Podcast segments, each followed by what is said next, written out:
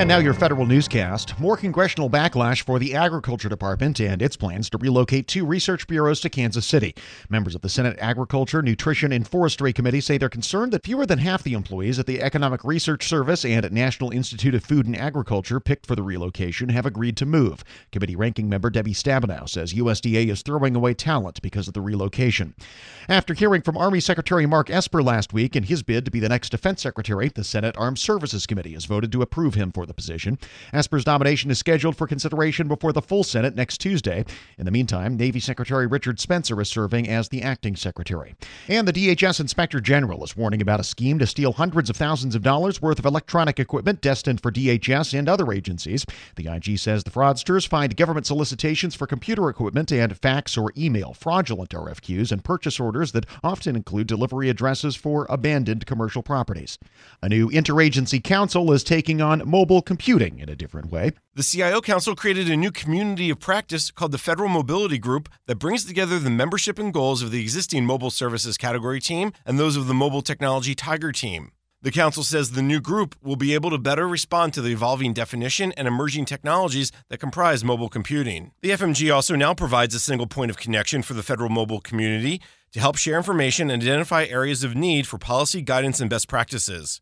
I'm Jason Miller. Defense contractor ITT Cannon is paying the government $11 million to settle a False Claims Act lawsuit. The Justice Department says ITT Cannon supplied electrical connectors to the military that had not been properly tested. The government says the company failed to conduct periodic testing on six models of connectors between 2008 and 2017. The qui tam lawsuit was brought by a former regional quality manager at ITT's Santa Ana facility. The plaintiff will receive more than $2 million under the whistleblower settlement terms.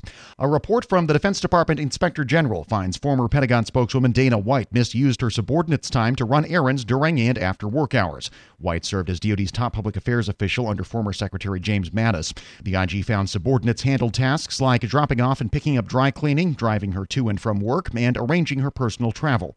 Open government financial data now includes how much the federal government spends on higher education. The Bureau of the Fiscal Service has launched new data visualization tools on usaspending.gov to drill down on the $145 billion the federal government spent last year on colleges and universities.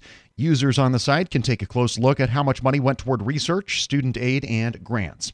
The U.S. Court of Appeals for the D.C. Circuit overturned the district court's August ruling that largely invalidated the president's three executive orders on workforce issues, but the court hasn't yet lifted the injunction on those three EOs. That's to allow for any potential further appeals. Federal employee unions vowed to pursue all their legal options after the appeals court's decision earlier this week.